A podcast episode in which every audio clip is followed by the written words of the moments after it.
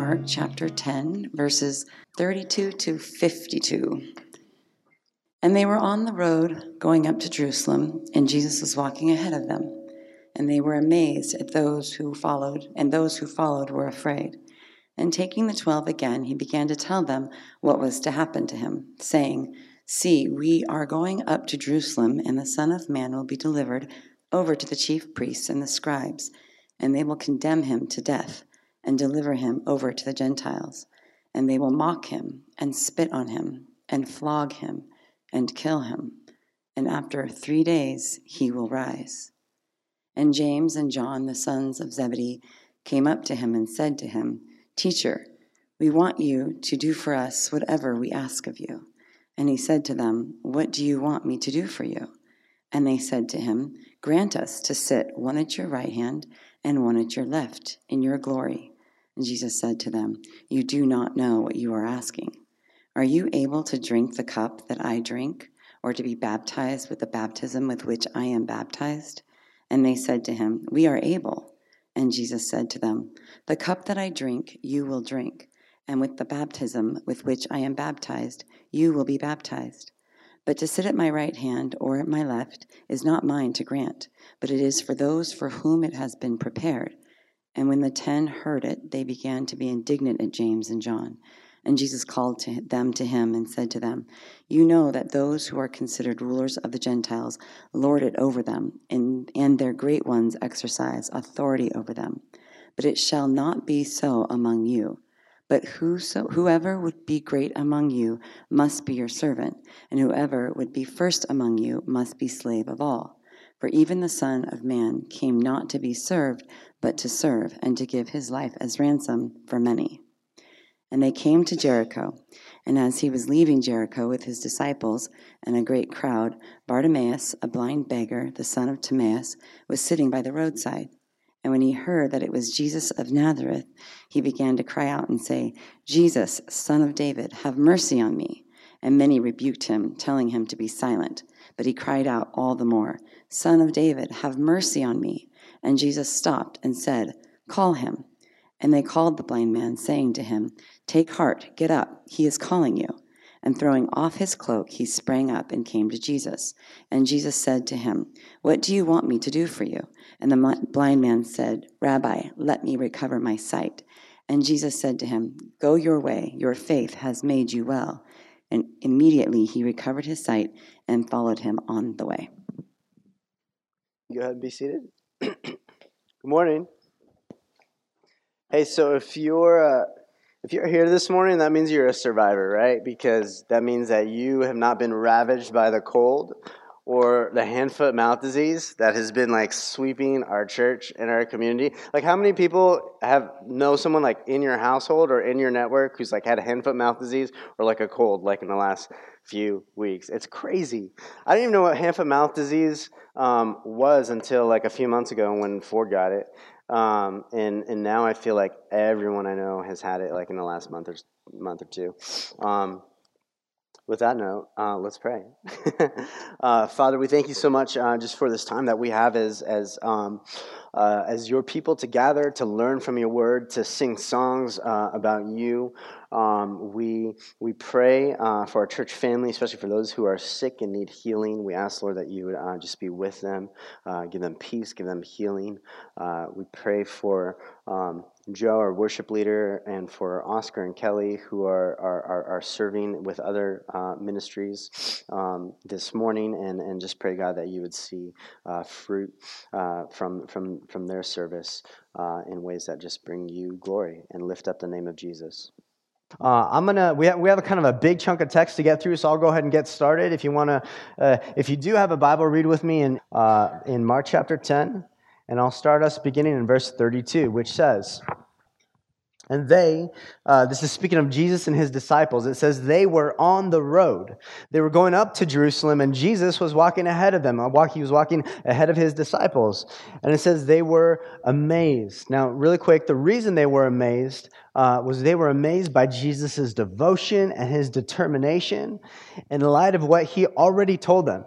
He already told them that he was going to suffer and die, and that was just going to that was going to happen soon, like in the coming weeks. And so they're just amazed that, in light of that, he's still pressing forward, that he's still continuing on mission. And then it says, "Those who followed were afraid." And then taking the 12 again, that's his 12 disciples. Jesus began to tell them what was to happen to him. And he said to them again, he said, "See, we are going up now to Jerusalem, and the Son of Man will be delivered over to the chief priests and the scribes, and they will condemn him to death and deliver him over to the Gentiles." He's speaking of himself in the third person. And then verse 34, he says, "They will mock him and spit on him and flog him and kill him, and after 3 days he will rise." So here Jesus just described his death, right? In its fullness. He describes his death with the betrayal, the injustice, the cross, the shame, and so on. But then he says he's going to rise again. He's going to yet rise again. And what we're learning at this point is that Jesus came with the power to deal with our deepest needs, right? Jesus came to deal with the power, he came with the power to deal with our deepest needs. Throughout the Gospel of Mark, as we've been walking through it this year, like we've seen that everyone in all the characters in this narrative, they don't know who Jesus really is, right? They don't really have a true sense of who he is and what he came to do, and really that's like us today. Like we have our own assumptions of who we think Jesus is and what it is that he came to do for us. And so for the whole first half of the Gospel of Mark, Jesus is showing them that he is God in the flesh, that he's king, that he is the God with power. But then now in this second half of Gospel of Mark, which we're in right now, Jesus is showing that he's a certain kind of king. He's a king who goes to a cross in order to save sinners like you and me. And so in today's passage, Jesus himself is asking this question now to his disciples. You'll see in a moment. He asked them the question, "What is it that you want me to do for you?" He's going to ask that question twice in this passage. He's going to say, "What do you want me to do for you?" And in some sense, by reading this passage, he's asking us that same question today. He asked that question not because he's some cosmic genie here to grant our every wish by his command, but because he wants to reveal something in the way that we answer that question. Does that make sense? He asks this question. He says, "What is it you want me to do for you?" Because the way that we answer that will reveal something about us.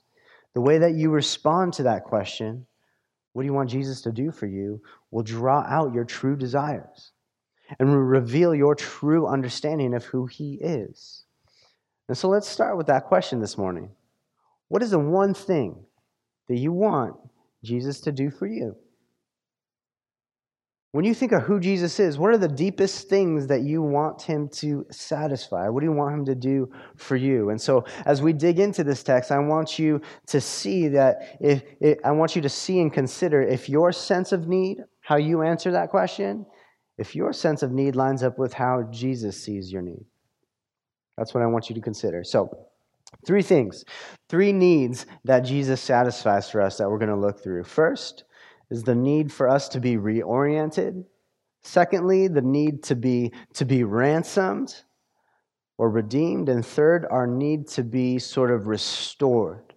So first we're going to look at our need to be reoriented, then our need to be ransomed, and then our need to be restored. And so let's look at that first one, our need to be reoriented. Our need to be reoriented. Now the disciples of Jesus, they had a selfish ambition that we're going to see in a moment that needed to be sort of reoriented. Read about it and beginning in verse 35 with me. It says, "James and John, the sons of Zebedee, came up to him," they came up to Jesus and said to him, "Teacher, we want you to do for us whatever we ask of you." Now, this is nuts, right? This is nuts. Like Jesus literally just unpacked again that he would be betrayed, flogged, spit on, delivered to hang on a cross. And then James and John, who were part of Jesus's like inner circle, like Peter, James, and John were like Jesus' best friends. So two of those guys come up to Jesus when he's by himself and they say, "Hey, Jesus, we want you to do whatever we ask. Pretty bold move when you're talking to the Son of God, right? Pretty bold move. Now, like my daughter, she does this thing. Like she does this thing right now where when she asks for something, she's 4 years old if you don't know her. So my 4-year-old daughter, when she asks for something, like if I don't say yes right away, and she immediately goes, Dad, don't say no. Right? She's like, don't say no. She demands. I mean, she's 4. She wants a yes to everything, which again makes sense because she's 4. These are grown dudes, right? These are grown-up men asking God in the flesh to write them a blank check to do whatever they want. And you know what's crazy? What's crazy is that instead of Jesus, the Creator, smacking them upside their creaturely heads, he actually entertains the question. He actually entertains the question. It says in verse 36 that he said to them, "What do you want me to do for you?" That's how he responds. And you know what this is? You know what's happening here? This is a remarkable picture of the patience of Jesus. This is a remarkable picture of his patient mercy and grace. He patiently presses in because his desire is to reorient them. Not to smack them on the head, but he wants to reorient them. He wants to teach them. They called him teacher, and he's taken this moment to actually teach them with patience. You see, basically, these disciples, what they want is they want first dibs on the thrones next to Jesus, right? They say they're expecting that Jesus in his glory. They're expecting Jesus, like when they think of Jesus, they're expecting Jesus to be sort of like this kingly warrior, right? They don't see him so much as a suffering servant, but as a kingly warrior. And so they say, hey, Jesus, when this thing is over, when this whole thing blows over, when you rise, when you're the great victor, we want the best seats. We want the seats next to your throne. The huge irony with that demand is that this is the exact opposite of how it should be. You see, when we speak to God, like when we speak to God in prayer today, when we speak to God the way that they are in Jesus, when we approach his throne, we should be moved from self-seeking to self-giving. That's what the presence of God does for us. It reorients us away from thinking about ourselves to giving of ourselves. But see, these disciples, they only had one question on their mind. Their question was, what do I get out of this? Jesus, all right, you're going to be betrayed. Like, a lot of nasty things are going to happen to you. You're going to rise from the grave. But when that happens, what do I get out of it? I want the best seat next to your throne. That's the question they're asking. The one question on their mind is, what do I get out of this? After he dies and rises to victory, they want to know, what do I get out of this? And this is the default human posture, to ask, what do I get out of this? Maybe that's you this morning. Maybe you're here wondering what you get out of this whole Jesus thing. You're considering this maybe for the first time, or maybe for the first time in a long time. And your default posture, your one question is, what is it that I'm going to get out of this? Now, the issue with James and John, isn't that they wanted to get something out of Jesus, but that they wanted to get the wrong thing. You see, it's not entirely wrong to come to Jesus for your needs, as long as you allow him to speak into whether those needs are good or not. He's the source of all that is true, all that is good, and all that is beautiful. And so we come to him with our needs, but we need to be humble enough to let him speak into whether or not we're actually yearning for and desiring for the right things. You see, their problem was that their ambition was too high, but actually their ambition was too low. They were thinking of themselves rather than of God and his glory. They were thinking of themselves rather than the glory of God and the good of others.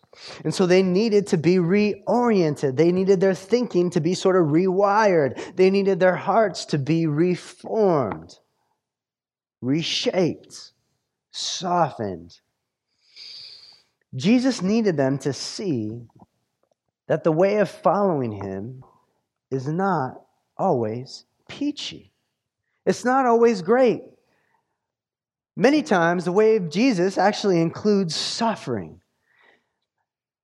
But it's not, but for them, like, it wasn't about suffering for the service of others. You see, that's what the way of Jesus is. The way of Jesus isn't always peachy. Sometimes it includes suffering, but it's a kind of suffering that's in the service of others. Like, if you only stick with Christ in His church when things are going well, then you do not understand the cross of Jesus Christ. You don't understand the mission of Jesus. And that was the disciples. That was the boat that they were in. They didn't get it. They didn't understand the cross. They didn't get the mission. That's why in verse 37, they're asking for the best seats in His cabinet. It's not just nice cushions that they're after. It's thrones. But in that day and age, that kind of position was only received. There was no democracy back then, right? In that day and age, the only way that that kind of position was received was through power and authority. And that's why Jesus says in verse 42, He says to them, He says, "You know that those who are considered rulers of the Gentiles lord it over them." And He's basically saying those out there in the world, those who are considered rulers of the Gentiles, they lord it over them, and their great ones exercise authority over them. Now, in this verse, He's not saying that power and authority is bad, necessarily. He just wants to reorient the way that they think about power. He wants to reorient the way they think about authority. He wants to give them a different lens to look through. You know, we see this need in our Western culture today, right? Like, some of us are so obsessed with reaching sort of a certain level in the marketplace or the workplace or maybe even in the church just for the sake of the position in and of itself, right? Like, you have this working assumption that your identity and who you are will only mean something if you reach, like, this certain level of prestige. But Jesus here, He reorients them. He reorients His disciples from that old way of thinking in these next verses. He says, read verse 43 with me. He says, you know, the rulers of the Gentiles, He says, they lord it over people. But then in verse 43, He says, "But it shall not be so among you. But whoever would be great among you must be your servant. And whoever would be first among you must be slave of all. For even the Son of Man came not to be served, but to serve, and to give His life as a ransom for many." You see, Jesus is telling us here that true happiness, true purpose is not found in attaining, but in giving. It's not found in the self, the glory of self, but in the glory of God and others. You see, Jesus right here, He is flipping their thinking on its head. He says, look, if you are only about a position, just merely a position, He's not knocking high positions. God has used people in high positions throughout the Scriptures, but He says if that's the only thing you're after, if you are only about a position, then you will end up using people like the rulers of the Gentiles do.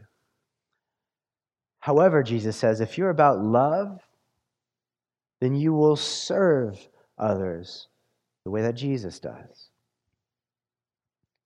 You see, because that's exactly what Jesus did. He laid down His rights.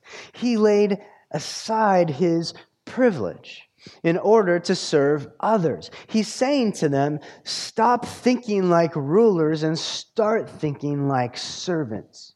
Because true leadership, lasting leadership, a good legacy of leadership is ultimately servant leadership. Go back up to verse 38 with me. Jesus tells them, He says, "You don't know what you're asking. Are you able to drink the cup that I drink or to be baptized with the baptism with which I am baptized?" And they said to Him, "Yes, we are able." Now, you're probably wondering, what is with the cup and the baptism? Well, the cup and the baptism, they're metaphors here of Jesus' suffering. They're metaphors of Jesus' suffering. So, like, you know, you may have heard the metaphor a lot, right? When things are going bad and someone says, like, "Ah, this is just the lot that I was given," right? Like back then, you would also say, like, "This is the cup that I was given," right? And so He's saying, Jesus had just talked to them about the cross, about what he would have to go through, about the betrayal. And he's asking them, he's like, do you know what you're asking? Are you able to drink the cup that I drink? In other words, are you willing to get betrayed and forgotten and spit on the way that I'm going to be? Or to be baptized with the baptism with which I'm to be baptized? He's saying, will you drink the cup of death that I've been foretelling about?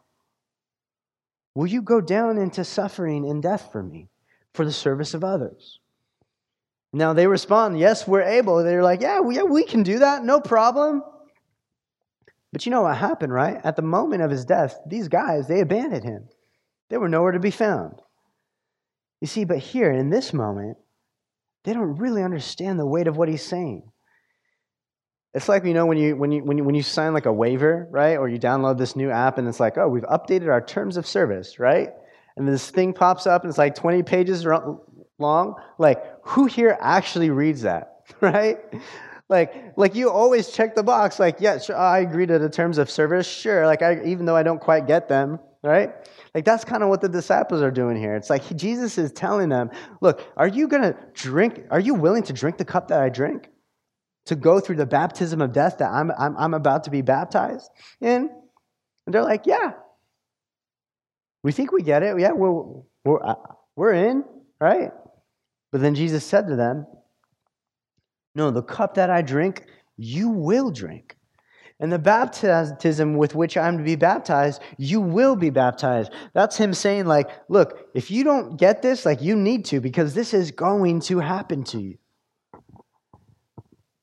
Incidentally, every single one of Jesus' disciples would eventually get martyred for their faith. The reason that the church spread so rapidly in the first century because of how these guys were willing to lose their lives because of what they confessed about Jesus. He says in verse 40, he says, if you want to sit at my right hand or my left, it is not mine to grant, but it is for those for whom it has been prepared. Now, what Jesus is doing is he is redirecting them, reorienting them, from a posture of comfort to one of sacrifice. From comfort to sacrifice, and we need that. That is one of our deepest needs that Jesus satisfies. He reorients us from comfort to sacrifice because so many of the decisions that we make are driven around comfort, not sacrifice. But listen to the words of Jesus here. He says that following him will require, at some point, sacrifice. It will require a dying to yourself. The way of Jesus is not safe. It is risky. It'll destroy you in some sense. It'll destroy your old way of thinking, your old way of living. The way of Jesus is risky to your pride. It's risky to your ego. It's risky to your checkbook, to your reputation, to the opinions that others might have about you for following him. Jesus is not crushing their ambition because godly ambition is good ambition. What he's doing is he's redirecting it. He's redirecting their ambition. He's telling them, no, you're aiming too low. Aim higher. You think you'll find your happiness in a position for yourself, but no, true happiness, true leadership, true power is found in love and service for others, being willing to suffer in the service of others. He's telling them, aim higher, aim for the glory of God and the good of others. I want you to notice in verse 41 that when the other 10 disciples, when they heard about this conversation, it says that they came and they got mad. Right? They got mad. They got mad at James and John for trying to call dibs on the most coveted spots next to Jesus' throne. And you know what? Like, that's the thing about selfish ambition. Selfish ambition is contagious. It's contentious. It brings about strife. It brings about bitterness. It turns your heart away from God and away from others. You know why? Because it's driven by a fear that we will be insignificant or left behind. But Jesus flips the whole paradigm of thinking on its head and shows that through his death and resurrection, we actually have all the significance that we need. We don't need to find significance in others. We have all the significance we need in Him and what He's done for us. And so now we can give out of abundance because of what He's given to us. We can serve in abundance because of the ways that He served us. We don't need to look for significance out there because we find it already in Him. And that leads us to our next point, which is our need to be ransomed. Our need to be redeemed, our need to be ransomed. That is the second deep need that Jesus satisfies. First is for us to be reoriented, but it's also now to be ransomed. We see that in verse 45. It says, "Even the Son of Man, Jesus, came not to be served, but to serve, and to give His life as a what? As a ransom for many." Now that word ransom here it's a prison term. It's the Greek word leutron, which means to loosen. To loosen someone from their chains. Specifically, like a ransom was to buy a captive person out of their captivity. Like you've heard the concept of a ransom note, right?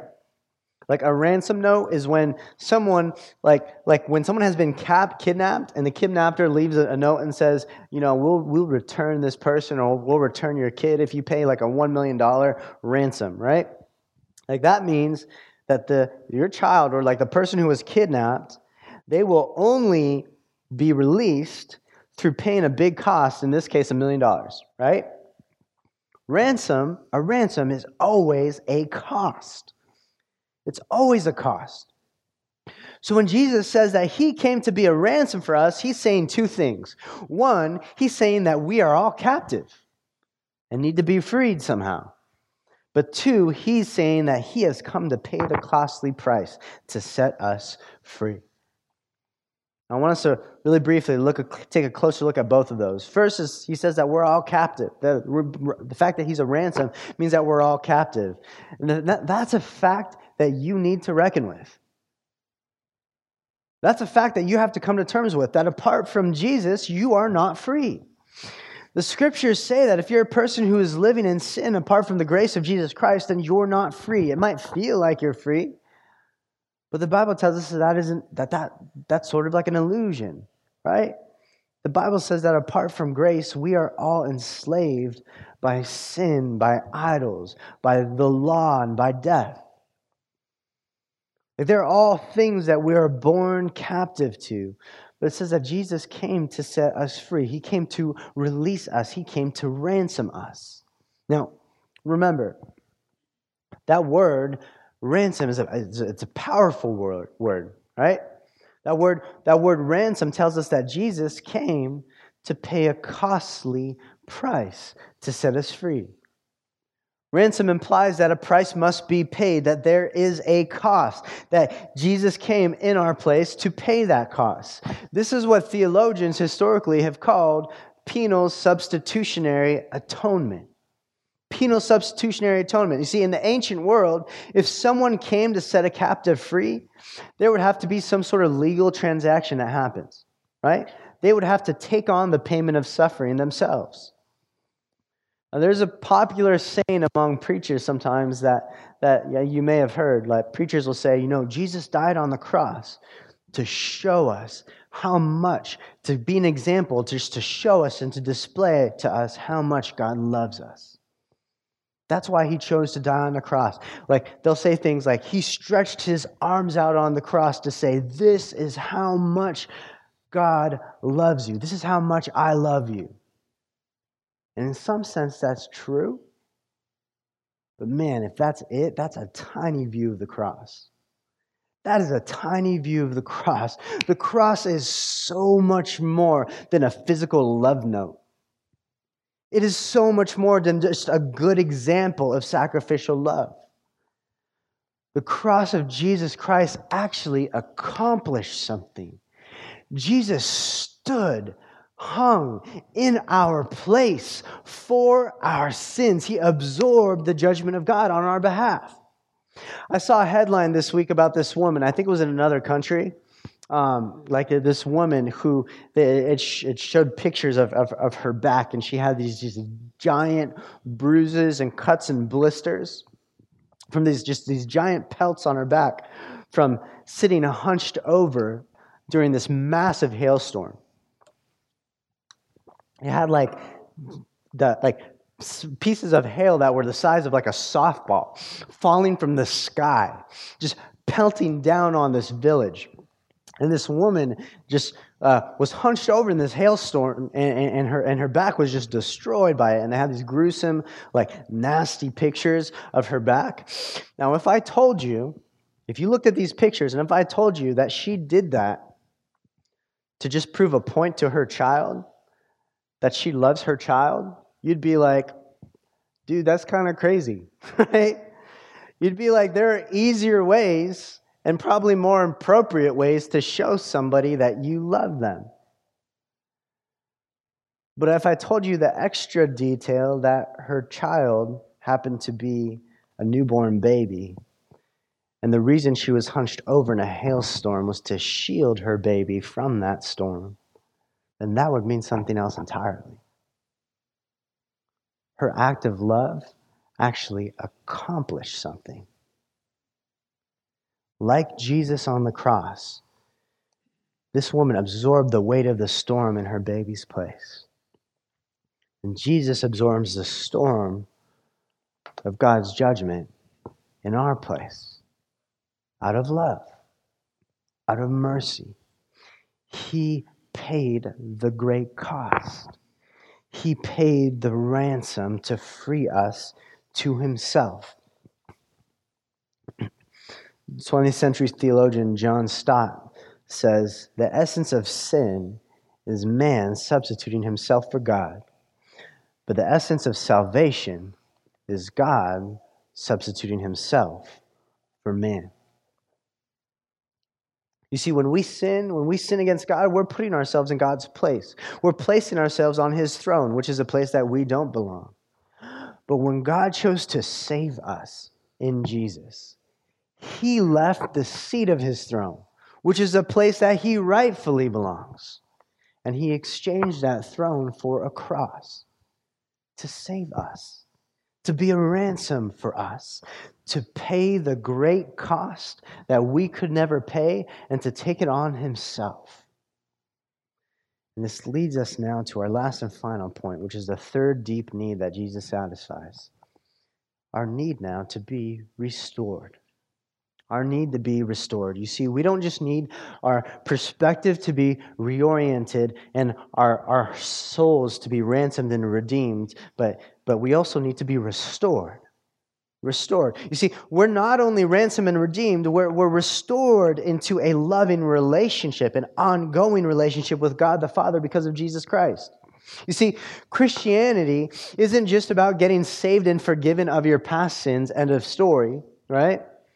It's about being forgiven of your sins and being brought into a relationship with Jesus. It's about following of Jesus. That's why the mission of the church that Jesus gave, he told the church, make disciples. That is my great commission to you. The mission of the church is to make disciples. You know what a disciple is? A disciple is a follower of Jesus. Somebody who is in an ongoing relationship with the one who made you and now desires to make you new. We see this fleshed out in the final verses of our passage in the story of blind Bartimaeus. I'm just going to read this chunk of text from verse 46 to the end. Read it with me. It says Jesus and the disciples, they came to Jericho, and as Jesus was leaving Jericho with his disciples and a great crowd, Bartimaeus, who was a blind beggar, the son of Timaeus, was sitting by the roadside. And when Bartimaeus heard that it was Jesus of Nazareth, he began to cry out and say, Jesus, Son of David, have mercy on me.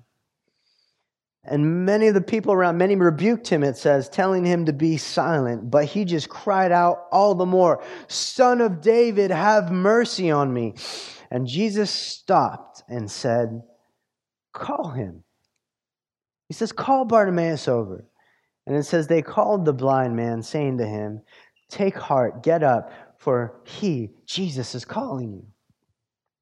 And throwing off his cloak, Bartimaeus sprang up and came to Jesus, and Jesus said to him, "What do you want me to do for you?" And Jesus asked the same question. You notice? The same question he asked the disciples earlier. He asked Bartimaeus, "What do you want me to do for you?" And the blind man said to him, "Rabbi," which means teacher, "let me recover my sight." And Jesus said to him, "Go your way, your faith has made you well." And immediately he recovered his sight and followed him on the way. He followed Jesus on the way. I want you to notice a few things here. First, notice how Jesus asked him the same question, right? Jesus asked him the same question that he asked the disciples. He said, "What is it that you want me to do for you?" But notice that instead of wanting majesty like the disciples did, this man was looking for mercy. And that's the difference between him and the disciples. Bartimaeus was aware of his condition. He was aware of his deepest need of his condition, that he needed mercy, his deepest need to be made new. He wasn't looking for a high position. He was looking to be set free. Man, are you aware of your condition today? Are you aware of your condition, that your hope for maturity, that your hope for change and for freedom doesn't rest on you or some position of glory, but ultimately on Jesus? This man knew he was blind and without hope unless Jesus came to help him. He knew that was his only hope. His desperation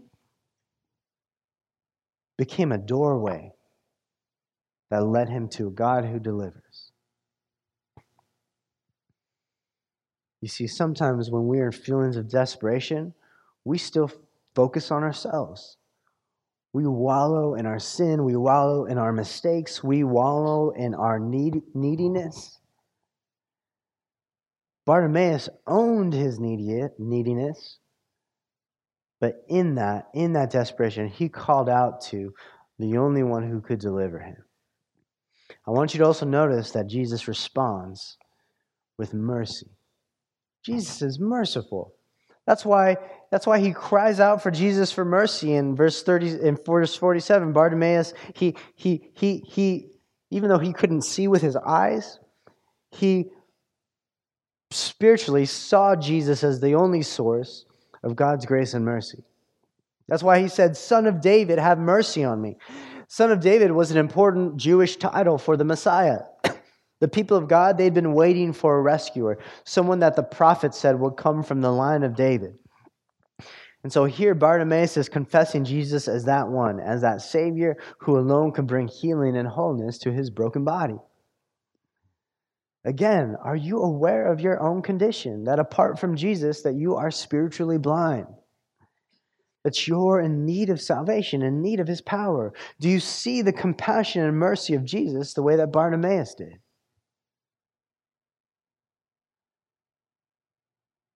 The irony here is that Bartimaeus was a blind beggar, but he had more and saw more than those two disciples did. His faith was resolved. His faith was resolved. That's the last thing I want you to notice about him, that Bartimaeus' faith was resolved. And in verse 44, it tells us that he cried out again and again for Jesus. He did not settle for anything less than Jesus. His faith was a determined faith, even when people were hating on him, even when people were rebuking him, telling him that he needed to shut up. He just cried out more and more. He didn't allow the opinions of others to get in the way. What about us this morning? Like, what about you? Like, what are you allowing in your life that's keeping you from trusting in Jesus today? Like, is it the opinions of others, friends and family? Are the pressures of others keeping you from following him? Following him honestly, just at home or in the marketplace or just out on the block. And when Jesus asks, "What do you want me to do for you?" what is your answer? Do you see your need to be reoriented? Your need to be ransomed, redeemed, to be restored? Do you know, do you have a sense of your desperate need for mercy the way that this man did?